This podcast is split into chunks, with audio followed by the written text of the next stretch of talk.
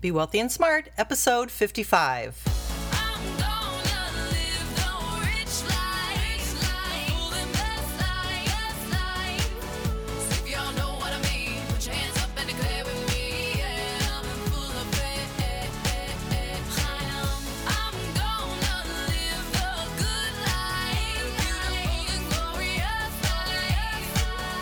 Step into a world of wealth and financial freedom without budgets, boredom, or bosses on Be Wealthy and Smart. And now, here's your host, Linda P. Jones. Welcome to Be Wealthy and Smart. I'm Linda P. Jones, America's Wealth Mentor, empowering women and men worldwide to financial freedom. On today's episode, what you'll learn are how 500 retirees realized a solid retirement income, their biggest fear in retirement, which may surprise some of you, how they retired successfully even if they didn't start saving in their 20s or in their 30s, and 10 solid tips for a comfortable, no worry retirement. So, this is really interesting because there was a survey of 500 retirees. It's called the Retiree Next Door.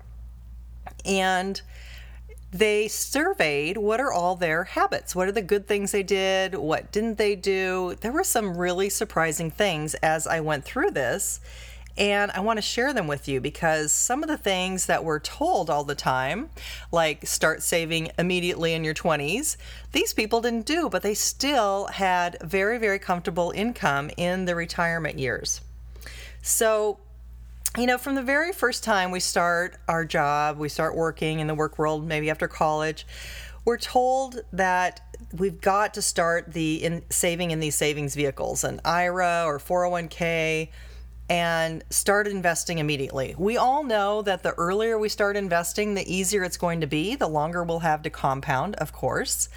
But not everybody has their mind set on saving so soon. I mean, after all, if you remember back then, I know I was trying to afford a car, I was looking to buy a place to live.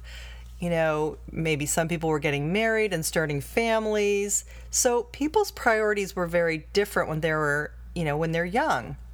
So, not everybody starts their savings plan, even though we're told and we're shown through the numbers that it's a good idea if we do that. So, the other thing is that not everybody knows exactly how much money they're going to need to retire and how much savings is enough to get you there. And that's a question I get asked all the time. It's like, Linda, is it 2 million? Is it 3 million? What's my number? You know, people are really obsessed about that. And the thing is, there's a lot of questions that people have, but few answers out there. And here's why. Number one, you don't know how long you're going to live. So we really can't answer the question if you don't know how long you're going to live. Number two, what's your lifestyle going to be? Are you going to live in the same house you live in now? Or, like most people, are you going to downsize and move to somewhere that's less expensive? A lot of people move to Arizona, it's a lot less expensive there. I was just talking to someone who said he had a very large, very expensive home in Santa Barbara, and now he's retired in Sedona. Much, much less uh, expensive lifestyle there, of course. So his number is going to be a lot different than it was should you know if he had stayed in Santa Barbara. So it really has a lot of moving pieces to it. Also, what's your health going to be? Are you going to be in good health? Or are you going to be in bad health? Are you going to have to be in a nursing home? I mean, what are all the different factors of the retirement? It's just impossible to know all the answers in advance. So we do the best that we can. But wouldn't it be helpful to know more about how people who are happily retired with a nice income, how they got that way? Yeah, I thought so. So it's really interesting because the survey demographics were as follows 86% were age 60 to 79, and 81% are fully retired. About 58% were male, 42% female, and interestingly, 93% had at least some college, while 71% had a college degree, and 46% had a graduate degree. So almost half had a graduate degree. That was really interesting to me. listening So to education definitely plays a part in being a successful retiree. and tell your family and friends 54% of them Check had a net worth website, of half a million to social media 5 for million, and 69% had a current annual income of 50,000 to 250,000. So those are big ranges, you know, a little over half a net worth of half a million to 5 million. So, you know, 10 times more than the other. That's a big gap. And 69% had current annual income of 50,000 to 250. So again, 5 times as much. That's a big gap. But what's interesting is that they all still felt very comfortable. They all felt like they had enough income and really had a good retirement. So, you know, again, it depends on where you live, what your cost of living is in your town. So, someone who lives in a small town in Arizona or Florida may be really comfortable on 50,000 a year and no state income tax. So that's another advantage that they have. So there's all these variables to think about. But let's get right to the nuts and bolts of how they did it and how you can use this information to help you reinvent your retirement. So before retirement, 67% said they lived comfortably, and only 30% said they lived frugally, which is really interesting. But beyond that, this is fascinating. After retirement, about the same amount said 65% said they spend enough to live comfortably, and 35% said they live frugally. So about the same one third, two thirds ratio. What was really interesting to me about that is it kind of showed me there are people who tend to be frugal throughout life, and maybe that's one third of the population, and maybe there's two thirds of the population that don't want to be frugal throughout their life. Now, that doesn't mean that they're not careful with their spending. I consider myself careful. I think about things, I plan for things, but I don't consider myself frugal. To be frugal, I think someone is actually giving up a lot of things. You know, they're turning the thermostat way down. They're uh, living in much um, a much smaller square footage than they could afford, or they're living way below their means. I mean, it can get very extreme. I was at a conference recently, and one of the very popular bloggers there is a frugalist, and he, you know, is in his 30s, is married with a nine year old son, rides his bicycle to get the groceries, and then puts them on a cart behind his bicycle and rides them home. You know, that's a frugalist. That's not my idea of a lifestyle, but that's his idea of a lifestyle. So there are people that want the frugal lifestyle, and there's two thirds of us who don't want that frugal lifestyle. So the good news to me was this survey said you don't have to be frugal to have a comfortable retirement. You don't have to be frugal. You don't have to live in 200 square feet behind your house and rent out your main house, as some frugalists are advising. All right, talking about your home, your home is usually your largest purchase or investment. And it was good to see that 43% of these retirees owned their home outright. So a little under half. And that makes sense to me. You know, probably they are the ones that have lived there a long time. In my last podcast, I talked about how you want to stay in your home as long as possible and look out 20 years if possible or 30 years even to make plans and not to move too frequently. So, those who own their home outright obviously had lived there long enough or had enough to have paid cash for it, but they owned their home outright. They also mentioned that driving a car, their car that they chose to drive was at least two years old. That's 55% of them. And they were driving a car that's fuel efficient and or inexpensive to maintain, which about 30% said they drive an inexpensive to maintain car as a way to minimize the risk of running out of money. So, what are the lessons we can learn here? Well, number one, pay an extra one twelfth of your mortgage to pay it off several years early. But I don't agree that you should pay off all of your mortgage before investing for retirement. I think you should pay an extra 112, so pay an extra one payment per year, pay a 13th payment per year on your mortgage, which will help save you about seven years off your mortgage. But keep your mortgage. Keep your mortgage. It will work in your favor. And the other thing is you want to not buy cars too often. I've always talked about buying cars a couple years old, two, three years old, in pristine condition, that you don't drive off the lot and lose thousands of dollars that just evaporate from your net worth by doing that. But by buying something a couple years old, you are not having such heavy depreciation. So it looks like the successful retirees agreed with that. Uh, one interesting thing was that about 51% of the retirees had no financial concern whatsoever, about half. And I loved seeing that. Let me tell you, that was great because I thought if you have true financial independence and you're comfortable, why should you be worrying about anything financial?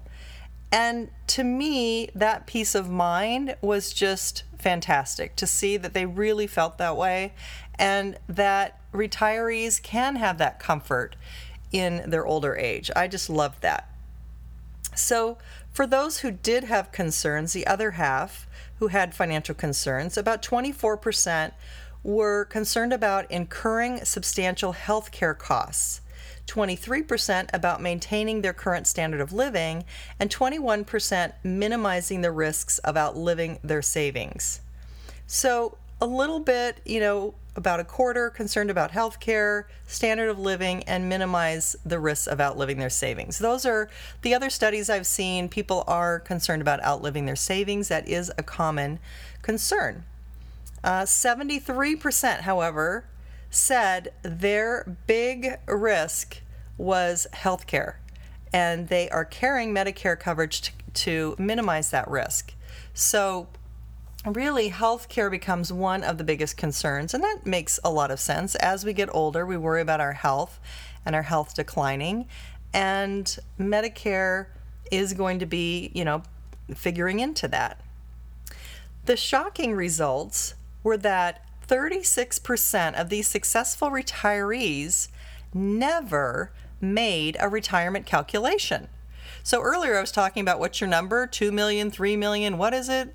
You know, Linda, tell me my number. Well, 36% never made a retirement calculation. So, in a way, I'm glad because I do think it's impossible to calculate that number unless you know all those details, including the exact day you're going to die. So, the lesson is focus on the regular savings and investing and make sure you're putting away plenty of money today. Also, shocking was that 51% did not start saving in their 20s and 30s. So, fully half did not start saving in their 20s and 30s. But um, they did save later and they were still able to save and invest for a comfortable retirement. How did they do that? Well, they did it by saving a healthy amount annually and investing for the long term. So 56% saved between 6 to 20% while they were in their 40s, and 58% saved 6 to 20% in their 50s, while 42% didn't save for retirement at all in their 60s, and 39% saved 6 to 20% in their 60s. So the magic numbers seem to be between 6 to 20% savings, and even if you don't start in your 20s and 30s, as long as you're saving a healthy amount regularly and investing it, things can work out okay. In fact, really good. So that's the thing. You want to really focus on the saving and the investing today so that the future will take care of itself and you will have that comfortable retirement too. It also requires taking some financial control over your money. While 44% primarily made their own financial decisions, 32% frequently made their own decisions with professional advice, and 30% primarily relied on an investment professional. So one third were relying on a professional pretty much only, and about two thirds were making their own decisions with frequent decisions or frequent advice from a professional. that was really interesting to me too. That means that people are taking the time to learn their finances, to understand their own investments, to make their own investment choices, which I think is super healthy. Super healthy. To do that as a partner with your financial advisor rather than you know, dropping your portfolio on their desk and saying, you take care of it. That's not a healthy thing to do. You've got decisions to make. You need to be educated. You've got to take some active participation in your investments. I think that's really healthy. So, since this was a survey of investment professionals' clients, it's not really sur- surprising that they had advice from investment professionals because we have that bias here to this survey. And it's also not surprising that 54% said stocks were their highest performing asset class. Again, that's because it's a little bias of this survey just by the nature of the people that we asked having a financial advisor already. And their investment in vehicles vehicles included 66% were invested in traditional IRAs, 53% in 401ks, 30% in defined benefit plans, 27% in Roth IRAs, and 25% in tax sheltered annuities. Aside from that, 17% had rental property. So they could have more than one. So that's why it adds up to more than 100. But interesting and, and not surprising, the bias would be towards stocks in this group. Again, just the nature of how we contacted these people through their financial advisor. The regrets that people had about selling their investments too soon were interesting. They they did have a few regrets, meaning they felt they made some mistakes with investing. Yes, selling too soon, panicking in bad markets, being over leveraged in real estate. That just proves that an investor's mindset is very important for long term investing. So, even in spite of mistakes that are caused by emotion, the successful retirees still had enough to provide a comfortable retirement and they still had enough time to recover from some of those issues. So, we're not going to have a perfect investment record. You're not going to win all the time. You're going to have cycles move against you sometimes. You're going to make some bad decisions at sometimes. You're going to maybe panic or get emotional at some point and make a decision that either to buy in irrational exuberance or sell when things are, you know, going to heck in a handbasket. So, what are the takeaways? Here are the 10 solid tips I would say. After looking at this survey, there's 10 things I picked out for you that will provide a comfortable, no worry retirement for you. Number one, try to save 6 to 20% of your income regularly. So, again, focus on the savings and the investing today, and the future will take care of itself. Number two, invest in a tax sheltered retirement vehicle like an IRA, 401k, or pension plan. I call that the envelope that you put your investments in.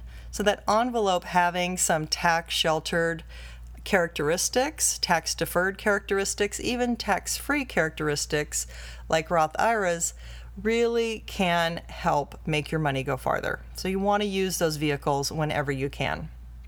And of course, in a 401k, you have the advantage of matching most of the time from your employer as well. Free money we always like.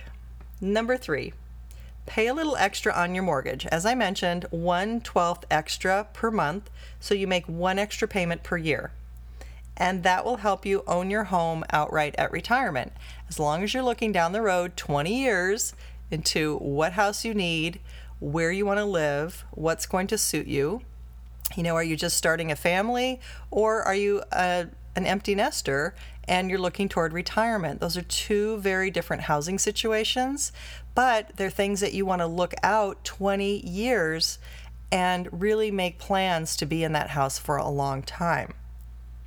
You can always reinvest and uh, remodel, and that will save you a lot of money rather than paying all those realtor commissions and moving expenses and moving over and over and over. That money just disappears from your net worth.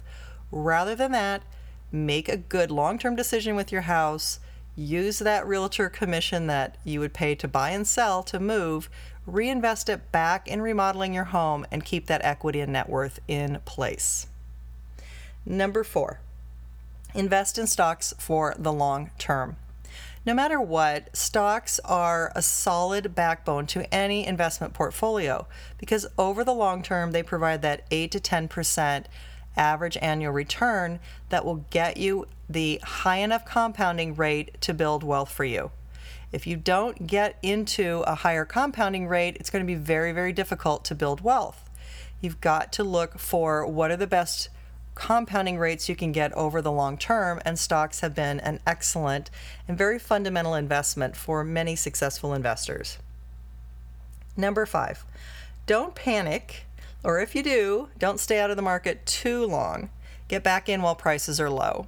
So, if we do have another watershed collapse, uh, like we did in 2008 and 2009, which I fully think we quite likely can have in 2016, I think that, you know, we want to be watching for a bottom. We want to be watching for uh, when would be a good time to get back in and buy and be contrary to the market.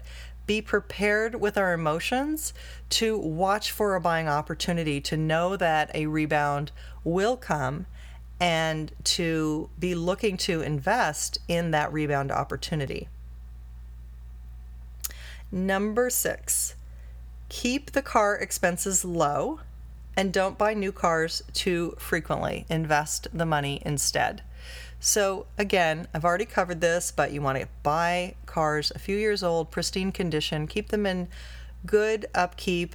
There are documented cars now. I think there are 10 documented cars that last over 300,000 miles. So, be really aware of how much cars cost and the opportunity cost that you have by buying a car rather than investing and building wealth for yourself. If you continue to buy new cars, that's money just going out the window, depreciation going out the window. You're never going to get that money back in your net worth. It's just gone. So rather than buying frequent new cars, buy a new car that will last a very long time and take really good care of it. Number seven, carry Medicare coverage in retirement and be ready to have that coverage to cover your healthcare concerns. Number eight, spend less than your monthly income.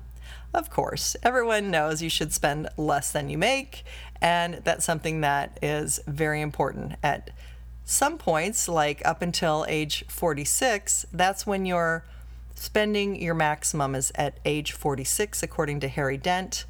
And that's when you're in your maximum debt. That's when you owe the most on your house. You're probably upgrading and buying a bigger house. Uh, you're probably buying some cars. You're probably paying for college. There's a lot of debt going on, and it's usually maximized right about age 46. That's your maximum spending. But after that, try and start saving as much as you can. And of course, always save as much as you can, but realize that you do have life to uh, experience and you do have these costs in life and bills in life that are normal and come up for people. So, you know, understand you are going to have time when your cash flow is tight, and you're going to have other times when your cash flow is really high because your expenses are very low. Typically, people in retirement don't need to buy a lot of clothes, don't need to buy a lot of new cars, don't need to buy new houses. So, their expenses tend to be a lot lower. Number nine, educate yourself about investing. And certainly, I will help you with that with this podcast and learning about where you can invest, how to invest, and why investing is so important to get to those higher compounding levels that will help build wealth for you. And number 10, eliminate consumer debt. Of course, you want to get rid of the credit card debt. Again, I feel that investing in retirement is more important than paying off your home mortgage. And I don't see anything wrong with having a home mortgage. Just pay a little extra each year that will help pay it down, but keep you in control of lower payments and have more flexibility with your mortgage. So, those are the 10 ways this 10 tips I have for a comfortable, no worry retirement.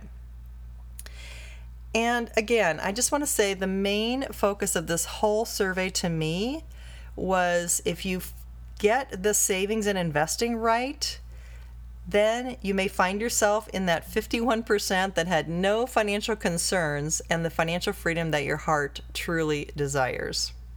So, your action step for today is to focus on one of the 10 steps that you're not feeling like you're really doing a good job on. Focus on one of those 10 steps and take action. And I'll go through the 10 again really quickly. Number one, save 6 to 20% of your income regularly. Number two, invest in a tax sheltered retirement vehicle like IRAs, 401ks, or pension plans. Number three, pay one twelfth extra payment per month, so you make one extra payment per year. Number four, invest in stocks for the long term. Number five, don't panic, keep your emotions intact, and get back in the market while prices are low. Number six, keep your car expenses low and don't buy new cars too frequently. Invest the money instead. Number seven, carry Medicare coverage in retirement. Number eight, spend less than your monthly income. Number nine, educate yourself about investing. And number 10, eliminate consumer debt. So your action step is to pick one of those and work on doing a better job. So pick the one that spoke to you and see what improvement you can make. What you learned on this show were how 500 retirees realized a solid retirement income. You learned about their biggest fear in retirement being their medical expenses and possibly outliving their income someday. And you learned how they retired successfully even if they didn't start saving until their 20s or 30s by saving that healthy amount of 6 to 20%. And you learned my 10 solid tips for a comfortable, no worry retirement. So I want to thank you for listening today. I also want to thank you for ratings and reviews of the show. I really, really appreciate the great reviews you've given me, and I get such joy reading what you have to say about the show. I really, it just makes my day. It really does. And it helps the show too. It helps other people see the show. Those ratings keep the show up and in front of other people. So I really, really appreciate that. Have you signed up yet for 21 Days to a Wealthy Mindset? Let me just tell you that it doesn't matter where you're starting from, whether you make a lot of money or you don't. People from all walks of life, with every limitation, have been able to overcome whatever obstacles they have to become wealthy. And it is possible for you to build wealth. I also think a mindset's important because your thoughts and beliefs have energy that, when focused, have the power to impact your life. And that's according to scientific evidence, like books like The Field and Biology of Belief have shown us. Our mindset is super important on even physical matter. And as a financial expert, I like to teach people about mindset. I think that is the most overlooked part of wealth building and the most important part. I truly believe probably 90% of wealth building really starts in your mind with your decision to make wealth, with your thoughts about what's possible for you, and with your decision to take action and actually do some investing, do something about the wealth building that you want. So go on over to my website at bewealthyandsmart.com and sign up for 21 days to a wealthy mindset. I've got audios and videos, information I've put together for you on a daily basis so that over 21 days will change your mindset from lack to wealth.